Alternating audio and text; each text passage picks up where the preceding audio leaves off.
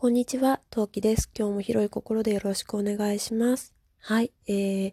音声配信を始めよう5日間チャレンジ第1日目、えー、私も参加させていただきたいと思います。今何目ではこういった5日間チャレンジには3分間でお話しすることにしております。えー、本日はま説明ありますので4分間でチャレンジしていきたいと思います。それでは今何目スタートです。はい。えー、1日目の今日としましては、えー、ラジオトークを始めたきっかけをお話しさせていただきたいと思います。えー、ラジオトークを始めたきっかけ、もう何回か話してますからね、えー、固定リスナーさんというか何回か聞いてくださってる方には耳たこかもしれませんが、私が始めたのは、私、息子がおります、おちびというふうに歌唱で呼んでおりますが、おちびがですね、2歳半の時です。もう2歳半となりますとね、ちょうどイヤイヤ期の真っ只中ですね。しかも、そのイヤイヤ期もおちびは体が大きかったので、もうか、あの、力が強くって。で、えー、私は割とオタクなんですが、まあ、オタクの世界で持っていたアカウントもですね、あまり結婚されている方、出産されている方、最近は増えてきたんですけど、全然当時はいなくてですね、もうみんな輝かしい日々を送ってるんですよ。もう、なんだろう、推しのためにネイルを変えたとか、こんな素敵なところにご飯に行ったとか、仕事が忙しいとか、もうそれ一つ一つ、多分みんなからすれば愚痴かもしれなかったけど、私にとっても輝かしい日々の数々だったんですね。で、私としては、例えばツイッターで面白い、私的にはね、面白い記事があったとするじゃないですか。で、話すこと、じゃあパパに話せばいいじゃないって皆さん思われるかもしれないんですけど、パパに話すことって、例えば家から出なかったら、今日はおちびはこれを食べたよとか、これができるようになったよ。それって一日持ちますか？私は持たなかったんですだって、そんな毎日新しいことできることもないんですよ。うん。例えば、歩いた。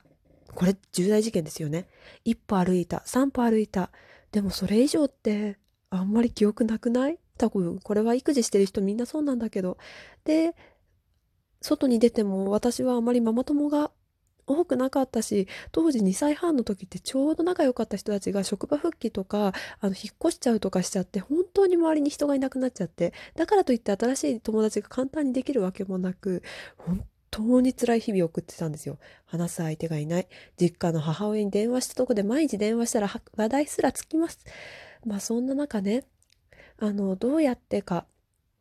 オタク的な話、自分の好きなこと、今日思ったことをどこかで発散したいと思って始めたのが、えー、音声配信でした。はい。まあ、音声配信っていろいろあると思うんですよ。まあ、えー、名前を挙げさせていただきますと、有名どこだとスプーンとか、スタンド FM さんとか、うん、あと私、あんまりよく知らないんだけど、ポッドキャストとか、いろいろあると思うんですけど、なぜラジオトークを選んだかっていうと、たまたま、えー、私が始めた2017